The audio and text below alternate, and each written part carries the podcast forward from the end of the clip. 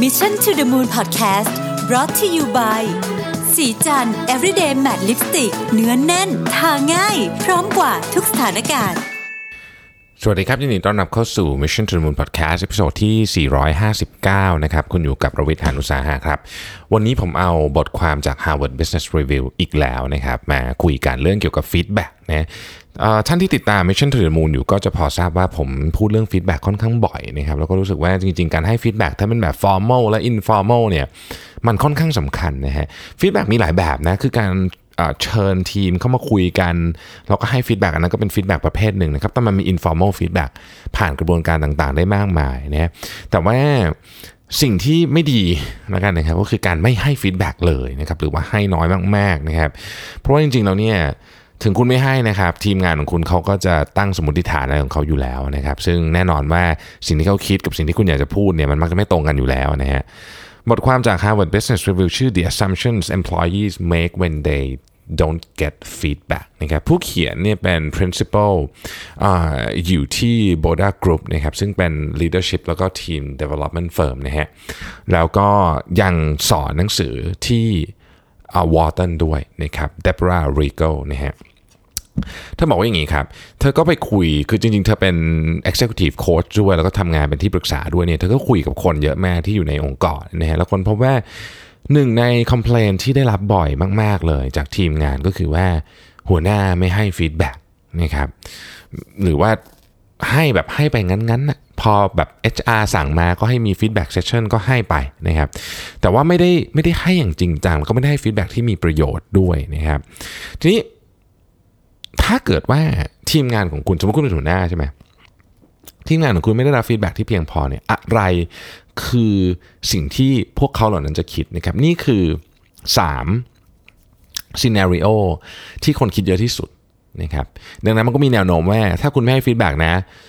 ทีมงานของคุณลูกน้องคุณเนี่ยก็จะคิดอะไรอยู่ใน1ใน3 scenario นี้นะครับซึ่งต้องบอกว่าไม่ดีสักอันหนึ่งนะฮะคือไม่ใช่ว่าไม่ดีแบบแบบติดลบเนะมันไม่ดีคือมันมันไม่มันไม่ constructive อะคือมันไม่ช่วยสร้างอะไรขึ้นมานะฮะ story ที่หนึ่งนะครับถ้าเกิดคุณไม่ได้ feedback เลยเนี่ยนะบางทีบางทีคุณไม่ให้ feedback เลยเนี่ยนะครับบางทีลูกน้องก็จะคิดว่าอ๋อตราบใดที่ฉันยังไม่สร้างปัญหาอะไรเนี่ย สำหรับหัวหน้าเนี่ยก็ถือว่าฉันทำงานได้ดีแล้วนะครับเอาแล้วมันเป็นยังไงมันไม่ดียังไงนะครับ คือต้องบอกว่าถ้าเกิดว่าลูกน้องของคุณเนี่ยมีความพึงพอใจเพียงแค่บอกว่าฉันจะไม่สร้างปัญหาอะไรแล้วเนี่ยคือฉันไม่สร้างปัญหาฉันก็อยู่ชิวๆแล้วเนี่ยนะครับ อันนี้ไม่ดีแน่นอน อันนี้ไม่ดีแน่นอน เพราะว่าสิ่งที่คุณไม่อยากได้เลยคือ not a problem employee เป็นเป้าหมายสูงสุดในการทำงาน อันนี้ไม่ดีนะครับ เพราะว่าอันนี้นี่เป็นสิ่งที่แบบ คือมันเป็นเป้าหมายที่ที่ต่ำมากอะนะครับ หลายครั้งเนี่ยคำว่า problem เองคำว่าคำว่าฉันไม่อยากมีปัญหาฉันไม่อยากสร้างปัญหาเนี่ยหลายคนก็ define ไม่ถูกนะคือปัญหาเนี่ยนะครับไอคนที่สร้างปัญหาจริงๆเนี่ยเช่นมาทำงานไม่ตรงเวลานัดประชุมกับลูกค้าแล้วไม่เข้าประชุมไอ้แบบนี้สร้างปัญหา แต่หลายครั้งนี่มันไม่ใช่การสร้างปัญหานะครับ มันเป็นการสร้างโอกาสนะเช่นเอออยากจะอยากจะเปลี่ยนวิธีการทำงานของแผนกเนี่ย แต่รู้สึกว่าโอเค มันต้องทำให้ทุกคนวุ่นวายไปหมดบางทีมันเป็นโอกาสนะครับ คนคนนั้นเนี่ยอาจจะเห็นอะไรที่รู้สึกว่ามันไม่มีประสิทธิภาพอยู่ ถ้าเกิดว่าเรามีทีมงานที่เออฉันก็เงียบๆของฉันไปฉันไม่ต้องสร้างปัญหาหัวหน้าคงพอใจแล้ว อันเนี้ยอันเนี้ยจะมีปัญหาแน่นอนนะครับ non trouble maker เนี่ย ยากคือคือถ้ามี mindset อยางอยางอย่างนั้นเนี่ยนะครับมันจะเขาเขาจะไม่เป็นเป็นคนที่ performance ดีๆนะครับเป็นคนที่ commit กับงาน เป็นคนที่พูด เป็นคนที่เอ่อ engage กับการทำงาน ซึ่งเราต้องการคนแบบนั้นในองค์กรที่ต้องการที่จะเจริญเจริญเติบโตได้นะครับ ดังนั้นเนี่ยถ้าเกิดเขาไม่พูดอะไรเลย คือเขารู้สึกว่าเอาฉันอยู่นิ่งๆก็ดีแล้ว เพราะว่านั่นคือนั่นคือสิ่งที่หัวหน้าต้องการ เขาคิดเองใช่ไหมเขาคิดว่าหัวหน้าต้องการเนี่ยมันก็หมายความว่าคุณจะไม่มีการคอมมูนิเคตกันคุณคุณคุณไม่มีการปรับ mindset กัน คุณลูกน้องคุณจะไม่เอาเรื่องที่แบบ เรื่องที่มีประเด็นมาคุยกับคุณจนกระทั่งมันกลายเป็นแบบโอ้โหเรื่องที่แบบแก้ไขอะไรไม่ได้แล้วนี่ครับ อันนี้ไม่ดี ดังนั้นเนี่ยต้องให้ฟีดแบ็กสำคัญที่สุดกว่านั้นเลยนะครับ ต้องอธิบายให้ทุกคนเข้าใจว่าไอ้คำว่าการสร้างปัญหาเนี่ยหมายถึงอะไร เช่นทำทำผิดกฎเรื่องความปลอดภัยอย่างเงี้ยสร้างปัญหาแน่นอน นัดลูกค้าแล้วไม่ไปประชุมอย่างเงี้ยสร้างปัญหา แต่การเปลี่ยน process การทำงานในแผนกให้ทุกคน ซึ่งดูเหมือนว่าอาจจะเป็นปัญหาในตอนแรกเนี่ยอาจจะไม่ใช่การสร้างปัญหาก็ได้ นั่นอาจจะเป็นการแก้ปัญหาที่ใหญ่มากก็ได้ แต่ทั้งหมดทั้งมวลนี้ต้องมาจากการให้ feedback ที่ดีก่อนนะครับอันนั้นคืออันที่หนึ่งนะครับที่คนคิดไปเองกันมากที่สุด อันที่สองครับสมมติฐานเวลาคุณไม่ให้ feedback นะครับลูกน้องก็จะคิดว่า my manager doesn't think I can take feedback well หัวหน้าฉันคงคิดว่าฉันไม่สามารถที่จะรับ feedback อะไรได้อ้าวแล้วมันเป็นปัญหายังไง ต้องบอกอย่างนี้ก่อนนะครับว่า หน้าที่หนึ่งที่สำคัญมากของหัวหน้าเนี่ยก็คือช่วยลูกน้องทำงานได้ดีขึ้น เครื่องมือที่ทรงพลังที่สุดในการช่วยให้ลูกน้องทำงานได้ดีขึ้น ก็คือการให้ feedback นะครับการให้ feedback เนี่ยนอกจาก จะทำให้ลูกน้องทำงานได้ดีขึ้นแล้ว มันจะสร้างสิ่งหนึ่งที่เราเรียกว่า psychological safety พูดง่ายก็คือเขารู้ว่าถ้าเขาทำอะไรไปปุ๊บ ถ้าเกิดมันไม่ดีเนี่ยนะ เดี๋ยวคือบางทีเขาไม่เขาไม่รู้หรอกว่ามันดีหรือไม่ดี เดี๋ยวเขาจะได้รับ feedback ที่ตรงไปตรงมาคือไม่ได้แบบว่า ไม่ได้แบบถูกทำโทษโดยไม่รู้เรื่องอะอาจจะถูกทำโทษแต่ว่าเอาละรู้ว่าเพราะอะไร เพราะว่าหัวหน้าให้ feedback นะครับอย่างมีเมตตาและตรงไปตรงมาเนะ แต่ถ้าเกิดว่าคุณไม่ให้ feedbackเพราะคุณรู้สึกว่าอุ้ยลูกน้องฉันรับ feedback ไม่ได้นะครับ คือถ้าถ้าสมมติถ้าสมมติคุณทำอย่างนั้นจริงๆ ถ้าคุณเป็นหัวหน้าแล้วคุณไม่ให้ feedback คุณกลัวลูกน้องรับ feedback ไม่ได้จริงๆเนี่ย คุณคุณคุณเป็นหัวหน้าที่ไม่ดีด้วย 3 เรื่อง 1. คุณไม่ช่วยให้ลูกน้องคุณเนี่ยสามารถสร้าง Impact ได้มากกว่านี้นะพูดง่ายๆคือ คุณไม่บอกเขาว่าควรจะทำไงให้สร้าง Impact ได้เขาก็สร้าง Impact ได้ไม่ดี และการที่ลูกน้องคุณสร้าง Impact ได้ไม่ดีเนี่ยหมายความว่า คุณไม่ได้ support เขาหรือเธอในการที่จะทำให้ตัวเองเนี่ยเป็น team member ที่ดีขึ้นทำงานให้ลูกค้าได้ดีขึ้น หรือทำให้ให้องค์กรดีขึ้น นั่นคือข้อที่หนึ่งนะซึ่งไม่ดีของคุณ ข้อที่สองนะครับ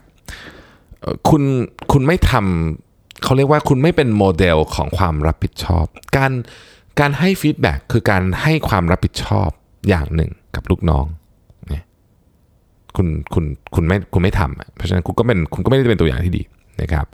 อันที่3เนี่ยตัวคุณเองเนี่ยนะครับเเป็นส่งเสริมให้ไม่เกิด psychological safety เนี่ยคือไม่ไม่เกิดไม่ไม่เปิดโอกาสให้คนเนี่ยได้ได้รับรู้สิ่งที่เกิดขึ้นจริง ๆ และไม่เปิดให้เขาพูดเพราะฉะนั้นเขาก็จะอยู่ในแบบบรรยากาศแบบอื่นๆนะครับ ดังนั้นเนี่ย การให้ feedback เนี่ยนะครับนอกนอกจากว่าคุณมีหลักฐานที่ชัดเจนว่าลูกน้องคุณรับ feedback ไม่ได้จริง ๆ อาทิแบบใครได้พูดถึงลบนิดนึงก็เดินออกจากห้องประชุมไปเลย หรือแบบมีการคว้างของใส่หัวหน้าคนเก่าอะไรแบบนั้นนะเวลาให้ feedback โอเค ถ้าเกิดคุณมีหลักฐานอย่างนั้นก็อาจจะต้องหาวิธีอื่น แต่ถ้าเกิดไม่มีคุณคิดเอาเองว่าลูกน้องคุณรับ feedback ได้ไม่ดีเนี่ยคนส่วนใหญ่รับได้ครับ เพราะฉะนั้นให้ไปเถอะนะฮะเขาบอกว่าให้ท่องคำของไนกี้ไว้ just do it พูดไปเลยนะฮะ ข้อสมมติฐานที่ข้อสมมติฐานที่ 3 ที่คนชอบคิดเวลาไม่ได้รับ feedback ก็คือ my manager doesn't think I can change โอ้นี่เป็นปัญหาใหญ่ เพราะถ้าเกิดว่าเขาคิดว่าคุณรู้สึกว่าเขาเปลี่ยนแปลงไม่ได้ นั่นหมายความว่าเขาคิดว่าคุณมี fixed mindset นะคือคือถ้าเกิดคุณคิดว่าคนอื่นเปลี่ยนแปลงไม่ได้ก็คือคุณมี fixed mindset ถ้าลูกน้องคุณคิดว่าคุณคิดว่าลูกน้องคุณเปลี่ยนแปลงไม่ได้นึกออกไหมมันก็คือแปลว่าคุณมี fixed mindset นั่นแหละ ซึ่งไม่ดีเลยเพราะว่า fixed mindset มันเป็นโรคติดต่อครับ การไม่ให้ constructive constructive feedback หมายถึงว่าบางทีเนี่ยเราจะบอกกับทั้งคนทั้งองค์กรบอกว่า เออก็ก็เธอก็ทำได้แค่นี้ละมั้ง ฉันก็คงไม่พูดอะไรเยอะละก็ทำทำไปเถอะเท่าที่ทำได้ นี่ fix mindset มากเลยนะครับ ถ้าคุณอยากจะเป็นตัวอย่างที่ดีของการมี growth mindset คุณต้อง challenge ลูกน้องของคุณ ให้พยายามทำงานให้ดีมากยิ่งขึ้น ให้พยายามบอกว่า เอ๊ะเอ๊ะฉันจะทำยังไงให้ก้าวผ่านอุปสรรคนี้ไปได้ ฉันจะเรียนรู้เรื่องนี้ใหม่ๆนี้ได้ยังไงบ้างนะครับ